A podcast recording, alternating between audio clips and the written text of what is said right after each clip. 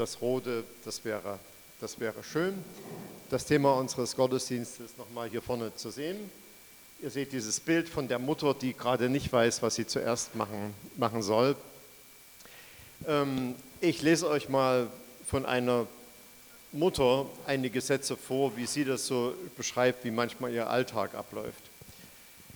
Arbeit, wohin ich mich wende, Wäscheberge, von Kinderhänden beschmutzte Fenster, beschmierte Fenster, mit Bröseln und Schnipseln und Staubfusseln besiedelte Fußböden, ähm, schmutziges Geschirr und vom Badezimmer will ich gar nicht erst reden. Die Arbeit springt mich aus allen Ecken förmlich an. Meine To-Do-Liste ist ewig lang und mein Kalender mit Terminen dicht besiedelt.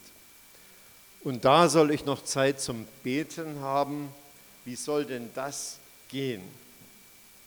Vor bald 18 Jahren hat mein erstes Kind das Licht der Welt erblickt und seitdem habe ich viele Stationen in Richtung Gebet durchgemacht. Da gab es Zeiten, in denen ich es einfach weggelassen habe, weil ich überfordert und permanent müde war. Ich wusste nicht, wie ich das bitteschön in meinem Alltags-Dohu Wabohu auch noch schaffen sollte. Dann gab es Zeiten, in denen ich diszipliniert Morgen- und Abendgebet gemacht habe aber das hat sich dann nur eher nach Abhaken eines To-Do-Listenpunktes angefühlt. Könnt ihr euch reinfühlen, wie das so einer Mutter geht, die versuchen soll, auch noch das unterzubringen in dem Alltag? Wisst ihr, das ist aber so, dass das nicht nur, nicht nur Menschen, die so viel zu tun haben, passiert, dass es manchmal schwer ist zu beten. Interessanterweise passiert das auch bei Menschen, die eigentlich viel Zeit am Tag haben.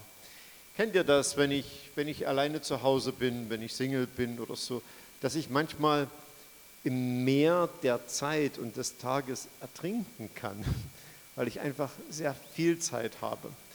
Und dass ich so nicht auf einen klaren Gedanken komme zu Gott hin und auch nicht zu einem klärenden Gebet. Alles das gibt es. Man verbringt dann auch seine Zeit in Wartezimmern bei Ärzten. Ne? Du hast vorhin die Ärzte ins Spiel gebracht, Adolf ja, in der Bushaltestelle oder man verbringt auch viel Zeit im Internet und dann ist der Tag weg. Ja, und man kann sich am Ende fragen, ich hatte viel Zeit, aber gelingt denn meine Gemeinschaft mit Gott? Also es ist eine Herausforderung, ja, für die, die ganz viel zu tun haben, denen ihr Alltag zack, zack, zack, zack, zack ganz schnell geschnitten ist, aber auch eine Herausforderung für die, die eigentlich viel Zeit haben. Und ich denke, das Hauptziel für beide sollte sein, Gott einen Ort sichern. Wisst ihr, wie schön das ist, dass wir Gottesdienst feiern können? Was machen wir damit? Wir sichern Gott einen Ort am Sonntag. Aber ich glaube, Gott möchte, dass wir ihm einen Ort sichern in unserem Alltag. Ja, auch von Montag bis Samstag. Und ähm, ich denke, es ist ganz wichtig, da aufmerksam zu sein, ja, wo will Gott uns auch im Alltag ähm, ansprechen. Und das ist eben auch möglich dann, wenn ich arg beschäftigt bin.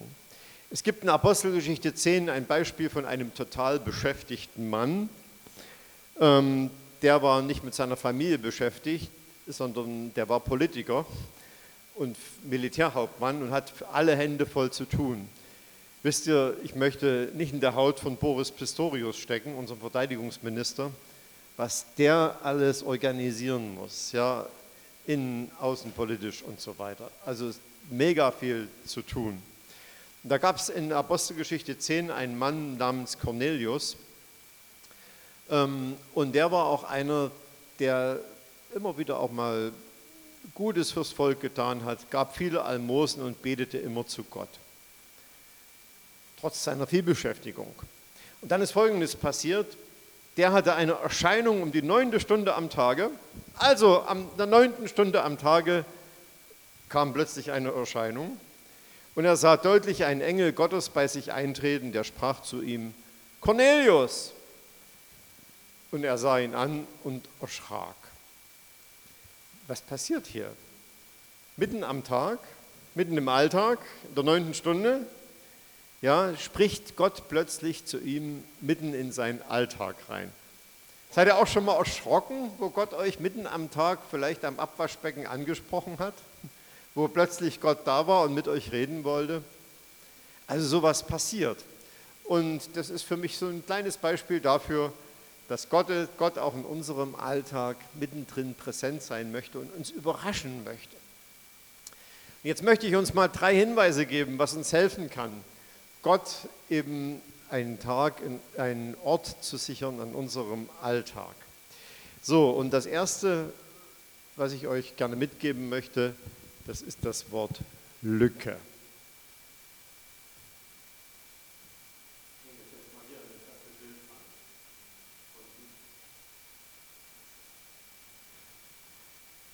Wieso predigt der Pastor heute über Lücken? Zahnlücken oder was ist jetzt hier gemeint?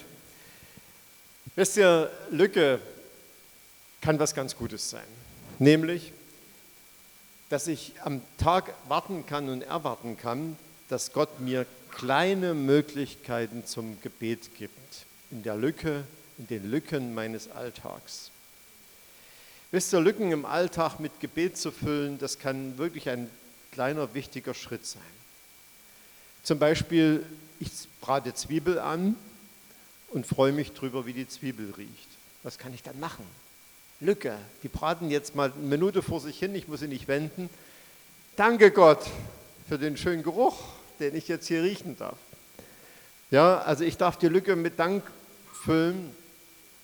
Ich darf aber genauso, wenn ich zum Fenster rausgucke und sehe, dass der Mann zum 35. Mal mit seinem Rollator auf dem Fußweg hin und her läuft und nicht weiß, was er machen soll, ich darf auch genauso für ihn beten. Ich darf auch klagen und darf sagen, Gott, Mensch, ich wollte heute eigentlich mit dir beten, aber ich kann eigentlich jetzt gar nicht beten. Ich finde nicht die richtigen Worte. Wisst ihr, was ich in dem Augenblick mache, wo ich das sage? Ich bete. Wenn ich Gott sage, Gott, ich kann jetzt gerade nicht mit dir reden, rede ich mit ihm. Also selbst das dürfen wir Gott in den kleinen Lücken sagen. Es gibt eine katholische ähm, Buchschreiberin, ähm, die heißt Madeleine Debré. Und ich möchte uns mal von ihr zwei, drei Sätze vorlesen. Welche Freude zu wissen, dass wir unsere Augen zu Gottes Angesicht erheben können, ganz allein, wann immer uns das Leben eine Pause gönnt.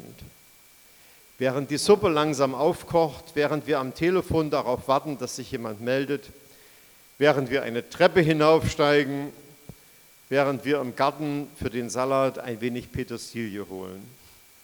Welch günstige Gelegenheiten. Welch günstige Gelegenheiten bieten auch Verspätungen, wenn man auf den Mann, auf die Kinder oder auf einen Freund wartet. Das sind Gebetsmomente, die uns dann zufallen, wenn wir dafür bereit sind.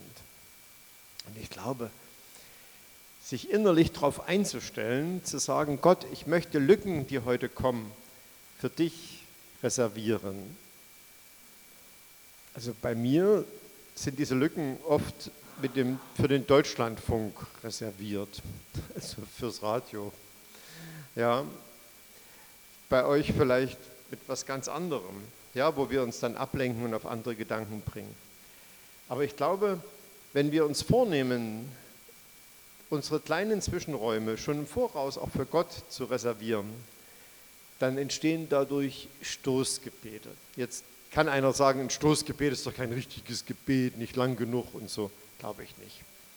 Ich glaube, dass ein Stoßgebet für Gott die gleiche Wirkung hat, als wenn ich jetzt, wer weiß, wie lang bete. Und wisst ihr, ähm, dieser immer wieder bewusst vollzogene Akt zu sagen, Gott, ich rede jetzt mit dir, ich bringe das jetzt zu dir, was gerade auf meinem Herzen ist, das ist auch eine gute Startrampe, dass sich unser Gebet immer mehr sammelt und ist auch eine gute, ein guter Beginn auch für längere Gebetszeiten. Also bei mir ist das manchmal so, ich habe Arbeiten, die, die, die schiebe ich immer so vor mir her, ja, und dann sage ich, jetzt fange ich erstmal mit einer kleinen Vorarbeit an. Also ich suche mir im Schuppen erstmal ein Brett, was ich für die Arbeit brauche. Wisst ihr, was dann passiert? Dann, dann kann ich nicht mehr aufhören. Ja, dann habe ich das Brett in der Hand und dann sage ich, oh, jetzt mache ich aber auch weiter. Wisst ihr, und so hat das Gott wahrscheinlich auch psychologisch in uns reingelegt, wenn wir erstmal angefangen haben, dass das schon mal die Möglichkeit ist, die erste Hürde überwunden zu, äh, zu haben. Ja? Ich weiß nicht, ob ihr noch aus eurem Physikunterricht das, das Gesetz von der Haftreibung kennt. Also wenn ein Zug erstmal steht, ist es schwer wieder anzufahren, weil er erstmal die Haftreibung überwinden muss. Und wenn es dann rollt, dann, dann, dann geht es leichter. Und so ein kleines, kurzes Gebet in einer Lücke, das kann die Haftreibung, dass ich in meinem Alltag zu stark verhaftet bin, erstmal lösen und mich dann auch in, in längeres Gebet auch ähm, hineinführen. Also, je zerstreuter dein Tag, ja, desto zerstreuter dürfen auch Gebete sein. Immer mal zwischendrin. Eine Mutter aus unserer Gemeinde hat mir gesagt, als ich mit ihr über diese Predigt gesprochen habe, ah, sagt sie, beten, das geht eigentlich ganz gut. Neben der Arbeit immer mal ähm, zwischendurch und das macht doch Mut, oder? Und ich glaube, das meint auch Paulus, wenn wir in 1. Thessalonicher 5 lesen, wo er schreibt, freut euch alle Zeit und dann betet ohne Unterlass, ja, oder betet immer zu. Paulus wird nicht gemeint haben, dass ich den ganzen Tag vor mich hin murmle, sondern dieses immer ohne Unterlass beten heißt, das Gebet in den Alltag zu integrieren und mit reinzunehmen. Also die Lücke war das Erste. Das Zweite ist, ähm, dass ich mir deutlich machen muss, in der Situation, in der ich gerade jetzt bin, zum Beispiel ja, beim Staubsaugen, in dieser Situation bin ich gerade richtig. Also wir denken manchmal, dass unser Leben nur stattfindet bei schönen Sachen, bei Urlaub und so, wo wir dann hingehen oder, oder am Sonntagnachmittag oder so. Wisst ihr, wir verspielen damit total viel von, von Präsenz Gottes in unserem Leben und von unserer eigenen Präsenz. Weil auch wenn ich Staubsauge, kann ich doch sagen, ja, jetzt bin ich hier richtig. Das ist doch der richtige Moment für mich und für Gott. Und nicht zu denken, das mache ich später. Später ist, nehme ich mir Zeit und dann ist alles richtig. Nee, jetzt in dem Augenblick bin ich gerade richtig. Deshalb jetzt unser zweites Bild.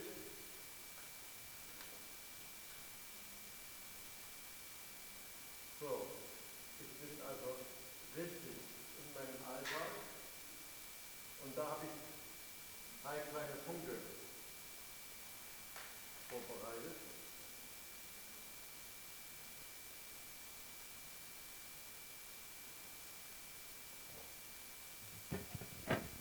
Zu meinem Richtigsein, zu sagen, Gott, ich bin jetzt hier in meinem Alltag gerade richtig, gehört dazu, dass ich weiß, ich bin berufen zu dem, was ich jetzt gerade tue. Wenn jemand ähm, zum Beispiel sechs Kinder hat, wie wir auch bei meiner lieben Schwiegermutter das der Fall ist, ne? dann ist sie eben über 20, 3, äh, 25 Jahre wozu berufen, eben Mutter zu sein. Ja, und im Grunde genommen auch immer wieder das Gleiche zu tun. Und wir sollten diese Berufung ja, nicht gering schätzen. Die Berufung zu dem, wo wir gerade stehen, ja, oder die Mutter zu versorgen, das ist natürlich genauso andersrum, ja, dass wir sagen, nee, das ist jetzt meine Berufung.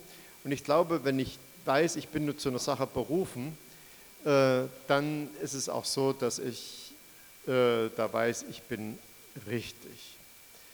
Eine 22-jährige Zahnmedizinstudentin hat geschrieben, Zufriedenheit stellt sich jeden Tag ein, wenn ich mir meine vorgenommenen Ziele erledigt habe. So, wenn ich jetzt meinen Alltag lebe und ich habe zum Ziel, ja, zum Beispiel meine Mutter oder meinen Vater zu versorgen an dem Tag. Es hat gut geklappt und es ging ihm gut. Was darf ich dann abends sagen? Ja, das war meine Berufung, heute das so zu machen. Das ist meine Berufung zur Zeit von dir, Gott. Und deshalb darf ich jetzt auch zufrieden sein in dieser Berufung und ähm, darf eben richtig sein. Wenn ich weiß, ich bin in meinem Alltag richtig, fällt mir es auch viel leichter, mit Gott zu sprechen, ihm immer wieder in den Lücken zu sagen, was mir auf dem Herzen ist, statt rumzubrummeln und sich immer die Gedanken zu machen, oh, warum bin ich denn jetzt hier, warum, ich, warum muss ich denn das jetzt machen und so. Wisst ihr, wir, wir sollten unser Leben nicht leben wie in einem falschen Film. sondern wir sollen es leben wie im richtigen Film, weil wir sind Christen und Christinnen. Und wir wissen, dort, wo wir gerade sind, sind wir von Gott hinberufen. Es ist doch nicht zufällig, dass wir gerade an der Stelle unseres Lebens sind, ähm, wo wir sind. Und ich denke, wir sollten immer wieder sagen, nein, ich möchte nicht den Traum von der Zukunft immer nur träumen, dass irgendwas, wenn ich mal Rentner bin, dann sich vereinfacht, sondern zu sagen, nee, äh, jetzt bin ich hier und ich bin dazu berufen, zu dem Hiersein. Das Zweite ist, was uns helfen kann, richtig an dem Tag zu sein, ist, dass Gott der Schöpfer ist, dieser Gedanke.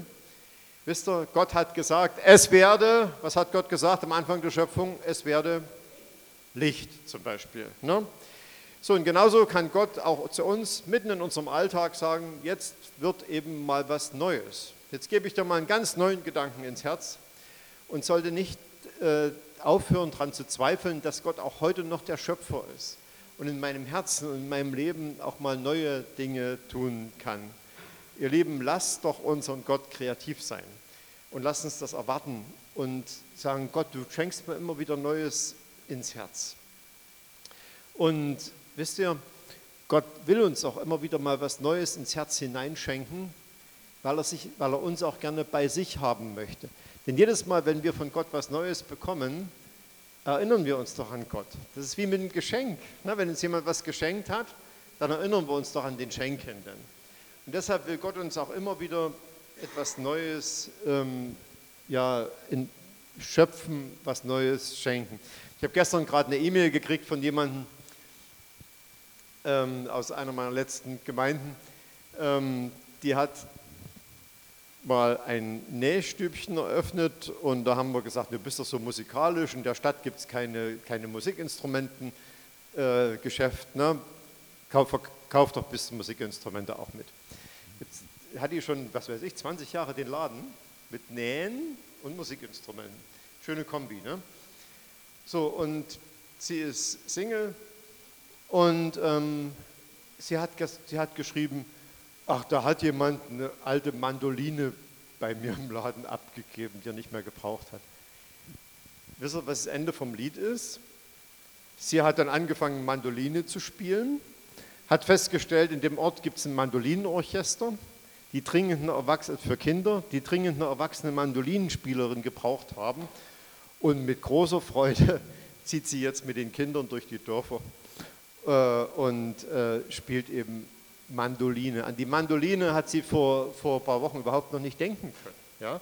Wisst ihr, Gott schenkt immer wieder mal was Neues, er schafft immer wieder Neues und wir sollten uns damit anfreunden mit dem Gedanken, Gott, du willst auch bei mir immer wieder was Neues werden lassen. Und das kann auch eine geistliche Erfrischung sein, dass ich plötzlich einen guten Gedanken habe in meinem Herzen, den ich bisher noch nicht hatte und der mich erfrischt. Gott ist doch kein Gott des abgestandenen Wassers, das immer alles im Gleichfluss ist, sondern wir lesen doch, Jesus sagt, jeder, der mir vertraut, aus dessen Inneren wird lebendiges Wasser strömen, das immer wieder was Lebendiges hervorquillt. Und ähm, dabei dürfen wir auch immer wieder wissen, dass Gott uns auch immer wieder neue Gnade schenken möchte. Dass Gott in uns neue Gnade erschafft. Jedes Mal dann, wenn ich merke zum Beispiel, Gott, ich schaffe es nicht.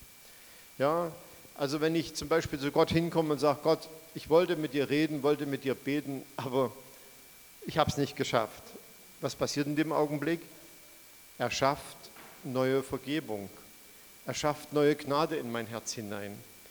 Und auch durch die Gnade und Vergebung ja, schafft Gott in unserem Leben immer wieder was Neues in seiner Beziehung zu ihm.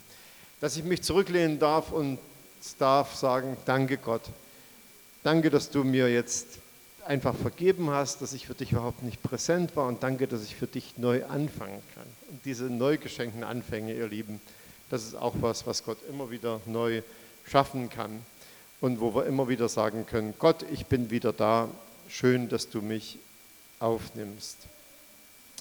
Und das Dritte ist, wir müssen immer bedenken, auch wenn wir nicht auf Empfang sind in unserem Alltag, weil wir so viel zu tun haben, er sucht trotzdem weiter. Also er wartet regelrecht drauf. Ja? Ich darf jeden Tag erwarten, dass er mein Herz sucht. Das ist doch schön, wenn ich weiß, es sucht mich jemand. ja, und freut sich drüber, wenn ich zu ihm hinkomme.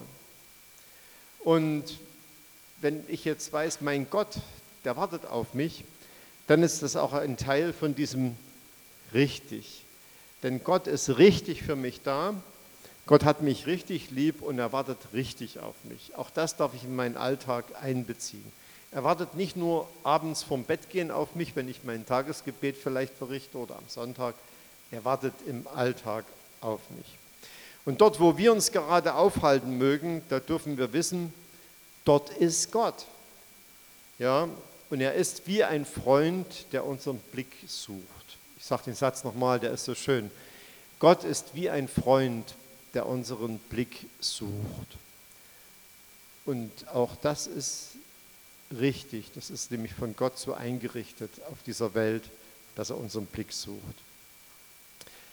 Und so dürfen wir wissen, Gott freut sich drüber, wenn wir auch zu ihm hinkommen, Stoßgebet verrichten. Und ich darf mich immer darauf verlassen, dass er mich sucht und sich freut, wenn ich mit ihm Kontakt aufnehme.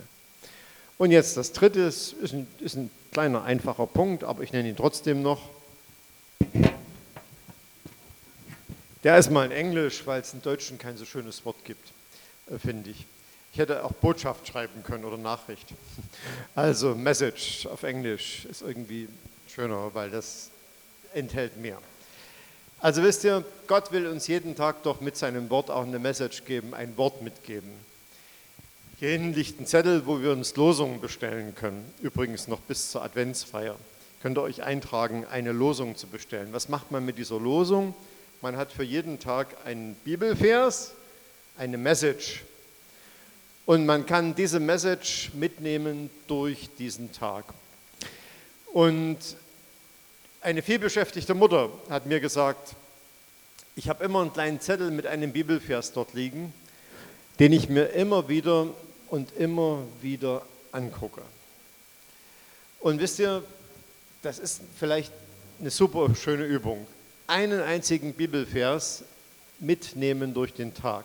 Man kann das auch mit, einer, mit der Übung des Worttragens beschreiben. Habt ihr das schon mal gehört, das Wort Worttragen? Nee, ist neu. Ne? Also ich trage das Wort Gottes mit durch den Tag. Also ich bin eine Wortträgerin. Ein Vers mitnehmen und dann würde ich den Heiligen Geist auch bitten, dass er durch diesen einen Vers immer wieder zu mir spricht. Und ihr glaubt gar nicht, wenn ich diesen einen Vers mitnehme, müsst ihr, ihr müsst das mal wirklich ganz ernsthaft probieren, wie Gott dann ganz verschieden durch das eine Wort zu mir sprechen kann, welche Tiefe das in meinem Herzen erreichen kann. Das geht natürlich auch in der elektronischen Variante, dass ich mir auf mein Handy den Bibelvers mache und jedes Mal gibt es so eine App, wenn ich mein Handy nur einschalte, dann kommt dieser Spruch des Tages, den ich mir ausgesucht habe oder den ich bekommen habe, ähm, der leuchtet dann auf. Aber wichtig ist, wisst ihr, dass wir sagen, wir bleiben bei einem Wort Gottes und lassen das in Ruhe auf uns wirken. Vor einiger Zeit hat jemand in unserer Gemeinde den geistlichen Eindruck gehabt, dass es wichtig ist, Wort Gottes mitzunehmen, vielleicht auch auswendig zu lernen, den einen Vers, und wirklich in unserem Herzen wirken zu lassen. Und ich glaube, diesem Wort Zeit zu geben in unserem Alltag, diesem einen Vers sich zu entfalten, das ist ganz, ganz wichtig. Und es ist dann eine interessante Herausforderung, dann vielleicht im Takt der Spülmaschine diesen Vers zu sagen und immer wieder auch den äh, praktisch zu wiederholen. Und ich glaube, da hängt ganz, ganz viel Weisheit drin. Wenn ich einen Bibelvers immer wiederhole, das ist ja auch das Schöne von unseren Lobpreisliedern, dann wandert der nämlich langsam vom Kopf, wo wir ihn gespeichert haben, ins Herz hinein, diese 50 Zentimeter tiefer ja, durch diese Wiederholung. Ja, zum Schluss möchte ich uns nochmal richtig viel Mut machen, dass wir also Gott einen Ort sichern. Ich habe euch ein paar ähm, Hinweise dafür mitgegeben, mitten im chaotischen Mama-Alltag, mitten im Single-Dasein, wo ich so viel Zeit manchmal habe, wichtig ist, mitten in meinem Herzen, ja, Gott einen Ort zu geben. Und ich wünsche uns, dass uns das gelingt, dass das nicht zur Pflicht wird, sondern dass ich sage, ja, ganz lebendig und so wie ich halt wie, wie der Schnabel gewachsen ist, Gott, komme ich zu dir. Und wenn ich das einmal anfange, ja, im Alltag wirklich präsent für ihn zu sein, in diesen kleinen Lücken, dann wandelt sich das Muss in ein Will und am Ende sogar in ein Mich dürstet hinein. Und wenn wir heute Abend mal feiern, ist es ja so, da merken wir, Jesus hat es gedürstet danach, mit uns Gemeinschaft zu haben. Er hat gesagt, ich möchte mit euch das Mal wieder feiern, wenn ich auferstanden bin. Überlegt mal, was Jesus eingesetzt hat, um mit uns Gemeinschaft zu haben. Und ich wünsche uns, dass unser Herz auch danach dürstet, mit ihm Gemeinschaft ähm, zu haben. Und schließen möchte ich mit dem Bibelvers, der hier vorne dran steht, Jesaja 30, denn so spricht der Herr, durch Umkehr und durch Stille und durch Ruhe werdet ihr gerettet. In Stille sein und Vertrauen ist eure Stärke. Und dann geht es in diesem Bibelvers weiter. Ihr habt aber gesagt, nein, auf Pferden wollen wir fliegen. Also das heißt, nee, wir haben doch so viel zu tun und wir müssen doch alles schnell machen, alles muss zack, zack und hintereinander weggehen, es darf keine Pausen geben. Ja, wir wollen immer ohne Lücken möglichst viel schaffen. Pferden ganz schnell sein. Und dann sagt Gott, wenn ihr, wenn ihr wieder mal so schnell galoppiert seid, dass ihr an mir vorbeigerannt seid und keine Lücken für mich hattet, dann schreibt der Prophet, und darum wird der Herr darauf warten, euch gnädig zu sein. Und darum wird er sich erheben, sich über euch zu erbarmen. Wenn wir Abendmahl feiern, dürfen wir sagen, danke Gott, du wartest darauf, mir gnädig zu sein und du erhebst dich, um dich meiner zu erbarmen. Ist das nicht schön? Wenn wir es nicht geschafft haben, dürfen wir immer damit rechnen, wenn wir durchgaloppiert sind auf Pferden durch unser Leben, die Beziehung zu Gott nicht so hatten, wie wir es eigentlich wollten, sagt er, ich warte darauf, dir gnädig zu sein und ich erhebe mich, um mich deiner zu erbarmen. Und ich wünsche uns, dass das unser Herz im Abendmahl erleben kann. Und deswegen gibt es jetzt auch ein Lied der Hingabe, was wir singen wollen vom Abendmahl. Herr, hier ist mein Herz. Amen.